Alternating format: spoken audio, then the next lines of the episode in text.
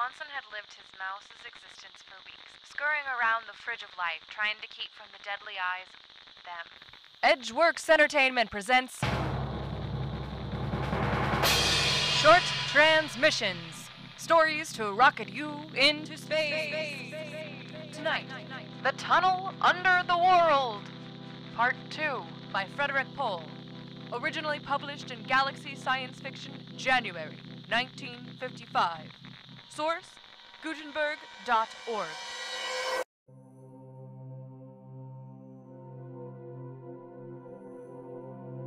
On the morning of June 16th, Guy Burkhart woke up in a cramped position, huddled under the hull of the boat in his basement, and raced upstairs to find it was June 15th.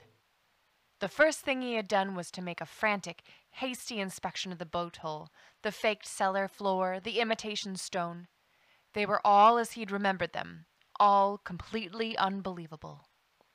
The kitchen was its placid, unexciting self. The electric clock was purring soberly around the dial. Almost six o'clock, it said. His wife would be waking at any moment. Burkhart flung open the door and stared out into the quiet street. The morning paper was tossed carelessly against the steps, and as he retrieved it, he noticed that this was the fifteenth day of June. But that was impossible. Yesterday was the 15th of June. It was not a date one would forget. It, it was quarterly tax return day. He went back into the hall and picked up the telephone. He dialed for weather information and got a well modulated chant. And cooler, some showers. Barometric pressure 30.04, rising. United States Weather Bureau forecast for June 15th. Warm and sunny with a high around. He hung the phone up. June 15th. Holy heaven, Burkhart said prayerfully. Things were very odd indeed. He heard the ring of his wife's alarm and bounded up the stairs. Mary Burkhart was sitting upright in bed with the terrified, uncomprehending stare of someone just waking out of a nightmare. she gasped as her husband came in the room. Darling, I, I had just the most terrible dream. It was an explosion and. Again? Burkhart asked, not very sympathetically. Mary, something's funny. I knew there was something wrong all day yesterday, and. He went on to tell her about the copper box that was the cellar, and the odd mock up someone had made of his boat. Mary looked astonished, and then alarmed, and then placatory and uneasy. She said, Dear, are you sure? Because I was cleaning that old trunk out just last week and I didn't notice anything. Positive, said Burkhart. I dragged it over to the wall to step on it to put a new fuse in after we blew the lights out, and after we what? Mary was looking more than merrily alarmed. After we blew the lights out, you know, when the switch at the head of the stairs stuck, I went down to the cellar and. Mary sat up in bed. Guy, the switch didn't stick. I turned out the lights myself last night. Burkhart glared at his wife. Now I know you didn't. Come here and take a look. He stalked out to the landing and dramatically pointed to the bad switch, the one that he had unscrewed and left hanging the night before. Only it wasn't. It was as it had always been. Unbelieving, Burkhart pressed it, and the lights sprang up in both halls. Mary, looking pale and worried, left him to go down to the kitchen and start breakfast. Burkhart stood staring at the switch for a long time. His mental processes were gone beyond the point of disbelief and shock. They simply were not functioning. He shaved and dressed and ate his breakfast in a state of numb introspection. Mary didn't disturb him. She was apprehensive and soothing. She kissed him goodbye as he hurried out to the bus without another word. Miss Mitkin at the reception desk greeted him with a yawn. Ah, morning, she said drowsily. Mr. Barth won't be in today. Burkhart started to say something, but checked himself. She would not know that Barth hadn't been in yesterday either, because she was tearing a June 14th pad off her calendar to make way for the new, quote unquote, June 15th sheet. He staggered to his own desk and stared unseeingly at the morning's mail. It had not even been opened yet, but he knew that the factory distributor's envelope contained an order for 20,000 feet of the new acoustic tile, and the one from Feinbeck Sons was a complaint. After a long while, He forced himself to open them. They were. By lunchtime, driven by a desperate sense of urgency, Burkhart made Miss Mitkin take her lunch hour first. The June 15th that was yesterday, he had gone first. She went, looking vaguely worried about his strained insistence, but it made no difference to Burkhart's mood. The phone rang and Burkhart picked it up abstractly. Contro Chemicals, downtown, Burkhart speaking. The voice said, This is Swanson. and stopped. Burkhart waited expectantly, but that was all. He said, Hello? Again the pause. Then Swanson asked in sad resignation, Still nothing, eh? Nothing what? Swanson, is there something you want? You came up to me yesterday and went through this routine. You. The voice crackled. Burkhart, oh my good heavens. You remember. Stay right there. I'll be down in half an hour. W- what's this all about? Tell you about it when I see you. Don't say any more over the phone. Somebody may be listening. Just wait there. Say, uh, hold on a, a minute. Will, will you be alone in the office? Uh, well, no, Miss Mitkin will probably. Hell, look, Burkhart. Where do you eat lunch? Is it a good and noisy? Why, I suppose so. The Crystal Cafe. It's just about a block. I know where it is. Meet you in half an hour. And the receiver clicked. The Crystal Cafe was no longer painted red, but the temperature was still up, and they had added piped in music interspersed with commercials. The advertisements were for Frosty Flip, Marlin cigarettes, They're sanitized. the announcer purred, and something called Choco Bite candy bars that Burkhart couldn't remember ever hearing of before. But he heard more about them quickly enough. While he was waiting for Swanson to show up, a girl in the cellophane skirt of a nightclub cigarette vendor came through the restaurant with a tray of tiny scarlet wrapped candies. Choco Bites are tangy, she was murmuring as she came close to his table. Choco Bites are tangier than tangy. Burkhart, intent on watching for the strange little man who had phoned him, paid little attention. But as she scattered a handful of the confections over the table next to his, smiling at the occupants, he caught a glimpse of her and turned to stare. Why, Miss Horn, he said. The girl dropped her tray of candies. Burkhart rose, concerned over the girl. Is something wrong? But she fled. The manager of the restaurant was staring suspiciously at Burkhart, who sank back in his seat and tried to look inconspicuous. He hadn't insulted the girl. Maybe she was just a very strictly reared young lady, he thought, in spite of the long bare legs under the cellophane skirt. And when he tried to address her, she thought he was scary. Ridiculous idea. Burkhart scowled uneasily and picked up his menu. Burkhart! Bur- Burkhart! It was a shrill whisper. Burkhart looked over the top of his menu, startled.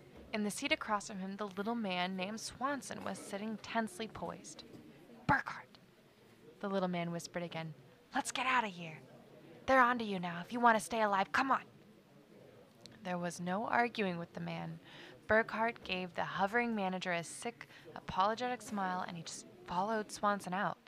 The little man seemed to know where he was going in the street. He clutched Burkhart by the elbow and hurried him off down the block. Did you see her? he demanded. That horn woman in the phone booth? She'll have them here in five minutes, believe me, so, so hurry up.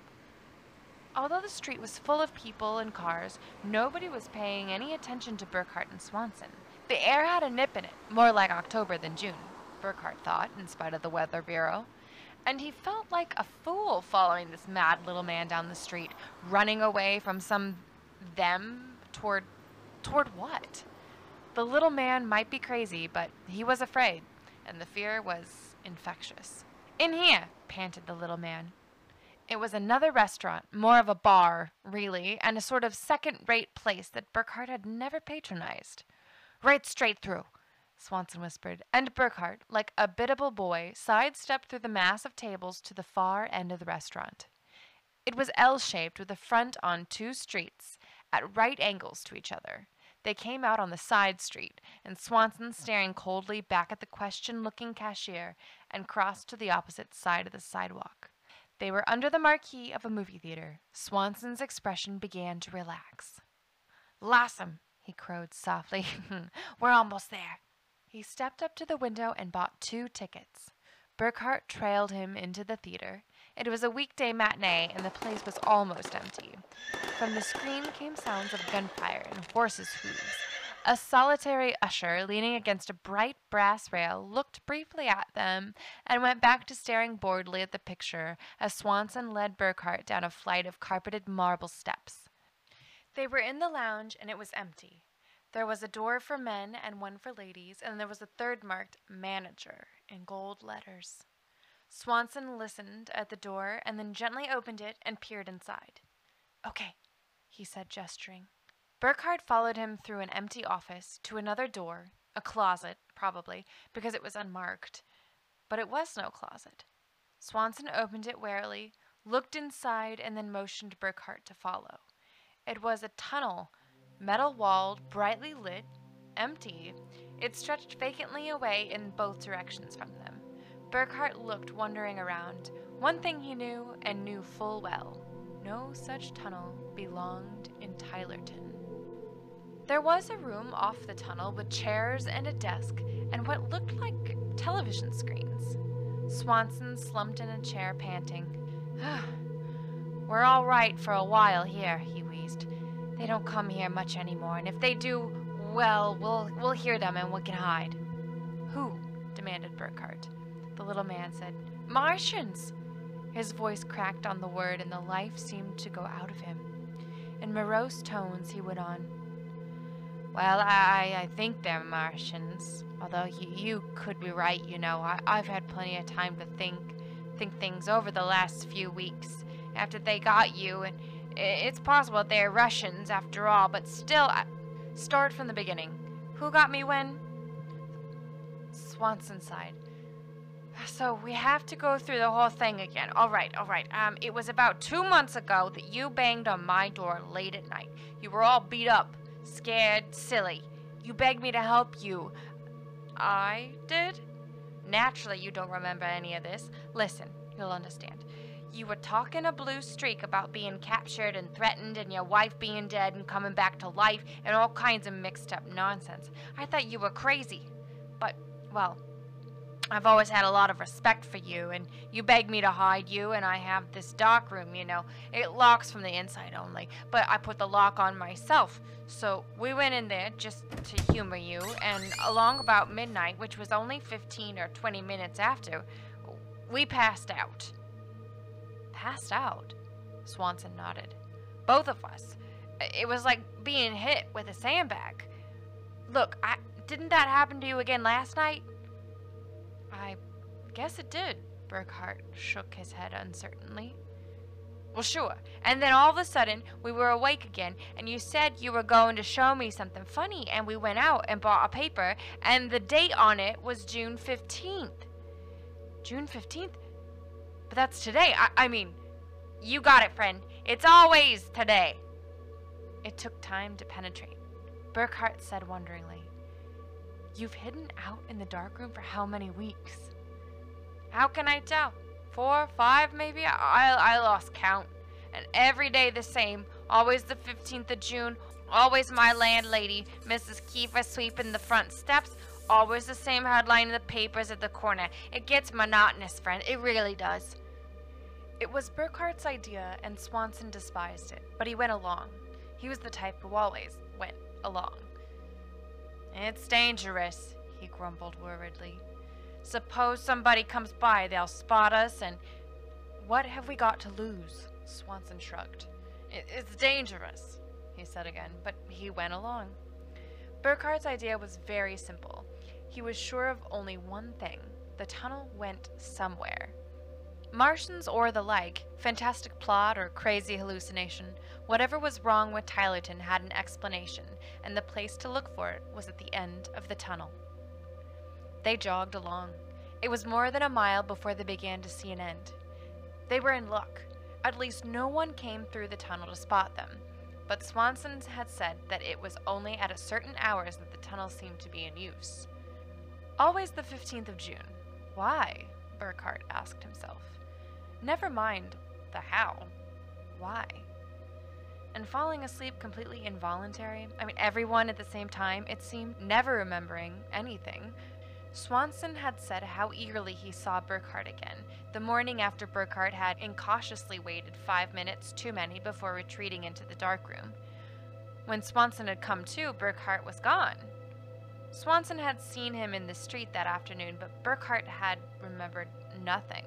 And Swanson had lived his mouse's existence for weeks, hiding in the woodwork at night, stealing out by day to search for Burkhardt and pitiful hope, scurrying around the fridge of life, trying to keep from the deadly eyes of them. One of them was the girl named April Horn. It was by seeing her walk carelessly into a telephone booth and never come out that Swanson had found the tunnel. Another was the man at the cigar stand in Burkhardt's office building. There were more, at least a dozen that Swanson knew of or suspected. They were easy enough to spot once you knew where to look, for they alone in Tylerton changed their roles from day to day. Burkhardt was on the 851 bus every morning of every day that was June 15th, never different by a hair or a moment. But April Horn was sometimes gaudy in the cellophane skirt, giving away candy or cigarettes, sometimes plainly dressed, sometimes not seen by Swanson at all. Martians? Ghosts? Whatever they were, what could they be hoping to gain from this mad masquerade? Burkhardt didn't know the answer, but perhaps it lay beyond the door at the end of the tunnel. They listened carefully and heard distant sounds that could not quite be made out, but nothing that seemed dangerous. They slipped through. And through a wide chamber and up a flight of steps, they found they were in what Burkhardt recognized as the Contro Chemicals plant. Nobody was in sight. By itself, that was not so very odd. The automatized factory had never had very many persons in it. But Burkhardt remembered from his single visit the endless, ceaseless busyness of the plant, the valves that opened and closed, the vats that emptied themselves and filled themselves and stirred and cooked and chemically tasted the bubbling liquids they held inside themselves. The plant was never populated, but it was never still. Only now it was still. Except for the distant sounds, there was no breath of life in it. The captive electronic minds were sending out no commands. The coils and relays were at rest. Burkhardt said, Come on. Swanson reluctantly followed him through the tangled aisles of stainless steel columns and tanks. They walked as though they were in the presence of the dead. In a way, they were, for what were the automatons that once had run the factory if not corpses? The machines were controlled by computers that were really not computers at all, but the electronic analogs of living brains. And if they were turned off, were they not dead? For each had once been a human mind. Take a master petroleum chemist, infinitely skilled in the separation of crude oil into its fractions.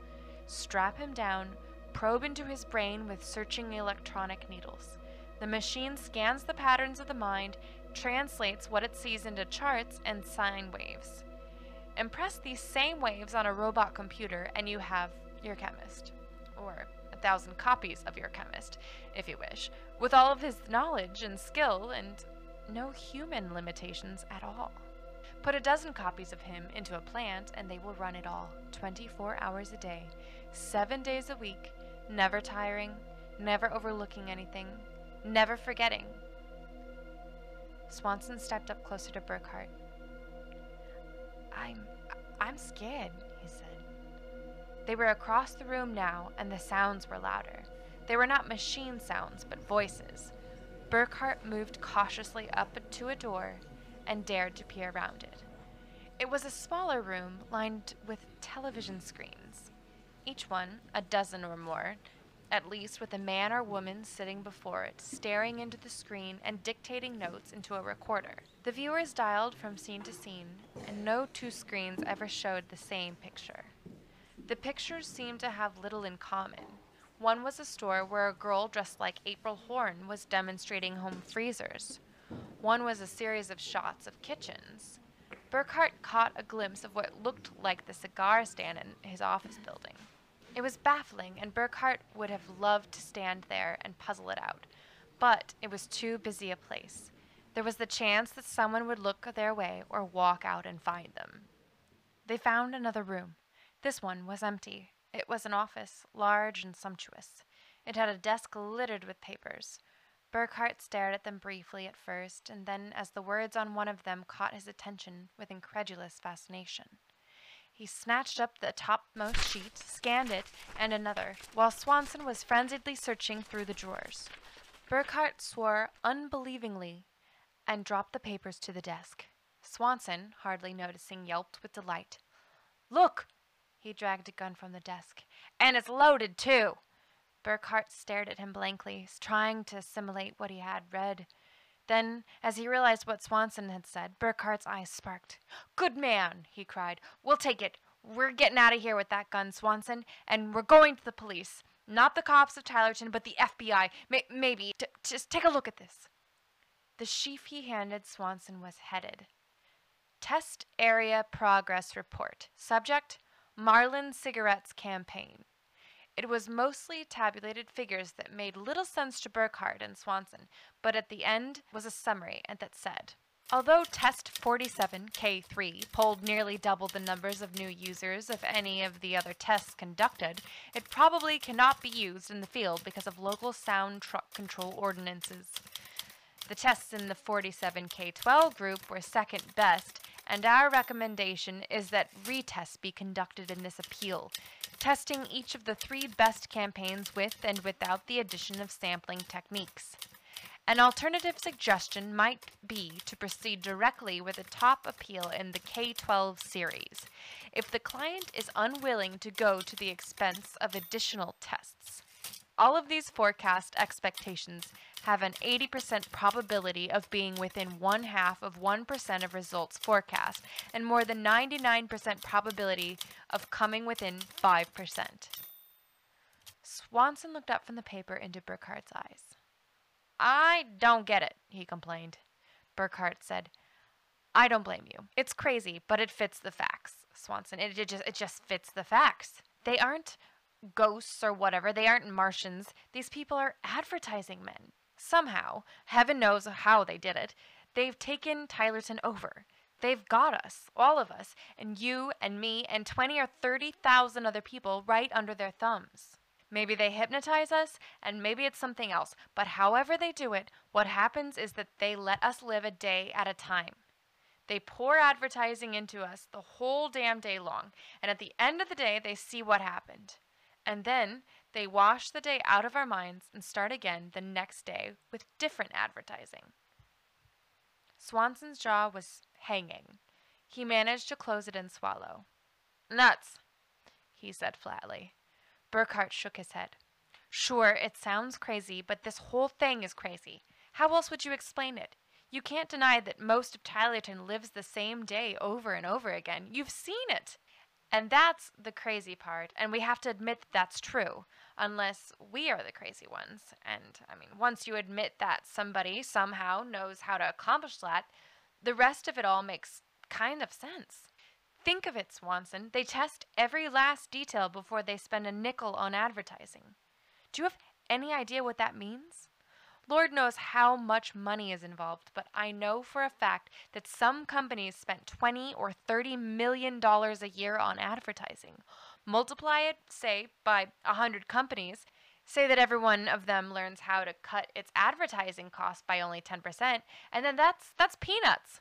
Believe me, if they know in advance what's going to work, they can cut their costs in half maybe to less than half. I don't know, but that's saving two or three hundred million dollars a year. And if they pay only 10 or 20 percent of that for the use of Tylerton, it's still dirt cheap for them and a fortune for whoever took over Tylerton.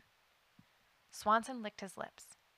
You mean, he offered hesitantly, that we're um, a, well, a kind of a captive audience? Burkhart frowned. Not exactly, he thought for a minute. You know how a doctor tests something like penicillin? He sets up a series of little colonies of germs on a gelatin discs, and he tries the stuff on one after another, changing it a little each time. Well, that's us. We're the germs, Swanson. Only it's even more efficient than that. They don't have to test more than one colony because they can use it over and over again. It was too hard for Swanson to take in. He only said, Well, what do we do about it? We go to the police. They can't use us as human guinea pigs. Well, how do we get to the police? Burkhart hesitated. I think, he began slowly. Sure, this place is the office of somebody important. We've got a gun. We'll stay right here until he comes along, and he'll get us out of here. Simple and direct. Swanson subsided and found a place to sit against the wall out of the side of the door. Burkhart took a position behind the door itself and waited. The wait was not as long as it might have been half an hour, perhaps. Then Burkhart heard approaching voices and had time for a swift whisper to Swanson before he flattened himself against the wall. It was a man's voice and a girl's. The man was saying, Reason why you couldn't report on the phone? You're running your whole day's test. What the devil's the matter with you, Janet? I'm sorry, Mr. Dorkin, she said in a sweet, clear tone. I thought it was important. The man grumbled. Important? One lousy unit out of 21,000. But it's the Burkhart one, Mr. Dorkin, again, and the way he got out of sight, he must have had some help. All right. All right. Uh, it, it, it doesn't matter, Janet. The Choco Bite program is ahead of schedule anyhow.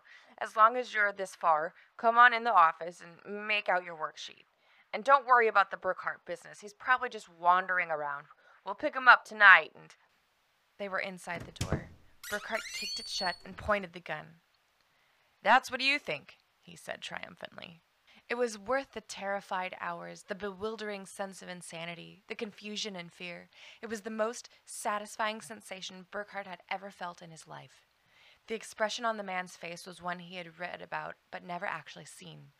Dorkin's mouth fell open and his eyes went wide, and though he managed to make a sound that might have been a question, it was not in words. The girl was almost as surprised, and Burkhart, looking at her, knew why her voice had been so familiar. The girl was the one who had introduced herself to him as April Horn. Dorkin recovered himself quickly. Is this the one? he asked sharply. The girl said, Yes. Dorkin nodded. I take it back. You were right. Um, you. Burkhart, uh, what do you want? Swanson piped up. Watch him. He might have another gun. Search him then, said Burkhart. Uh, I'll tell you what we want, Dorkin. We want you to come along with us to the FBI and explain to them how you can get away with kidnapping 20,000 people. Kidnapping? Dorkin snorted. That's ridiculous, man. Put that gun away. You can't get away with this. Burkhart hefted the gun grimly. I think I can. Dorkin looked furious and sick, but oddly not afraid. Damn it, he started to bellow, then closed his mouth and swallowed. Listen, he said persuasively. You're making a big mistake. I haven't kidnapped anybody, believe me. I don't believe you, said Burkhart bluntly. Why should I? But it's true. Take my word for it. Burkhart shook his head. The FBI can take your word if they like, but we'll find out. Now, how do we get out of here? Dorkin opened his mouth to argue. Burkhart blazed. Don't get in my way. I'm willing to kill you if I have to. Don't you understand that? I've gone through two days of hell, and every second of it I blame on you. Kill you? It would be a pleasure, and I don't have a thing in the world to lose. Get us out of here. Dorkin's face went suddenly opaque. He seemed about to move, but the blonde girl he had called Janet slipped between him and the gun. Please, she begged Burkhart. You don't understand. You mustn't shoot. Get out of my way. But, Mr. Burkhart, she never finished. Durkin, his face unreadable, headed for the door. Burkhart had been pushed one degree too far.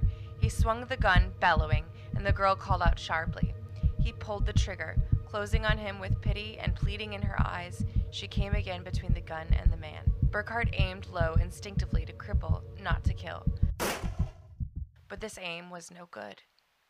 The pistol bullet caught her in the pit of the stomach. Dorkin was out and away, the door slamming behind him, his footsteps racing into the distance. Burkhart hurled the gun across the room and jumped to the girl. Swanson was moaning. Nah, that finishes us, Burkhart. Oh, why did you have to do it? We could have got away. We could have gone to the police. We're practically out of here. We. Burkhart wasn't listening.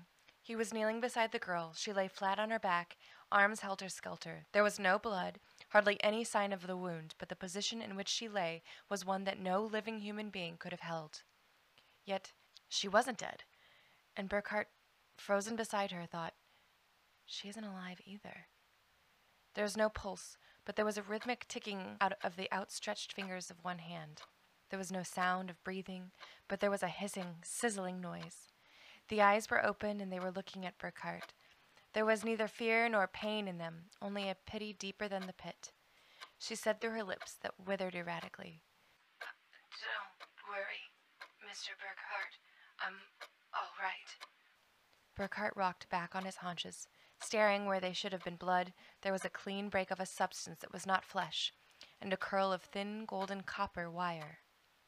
Burckhardt moistened his lips. You're a robot, he said. The girl tried to nod. The twitching lips said, I am. And so are you.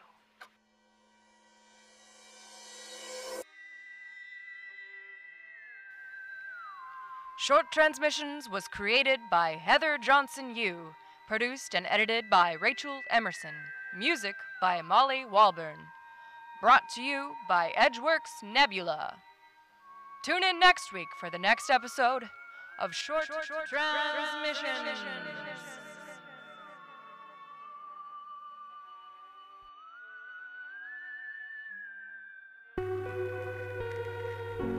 Edgeworks Nebula.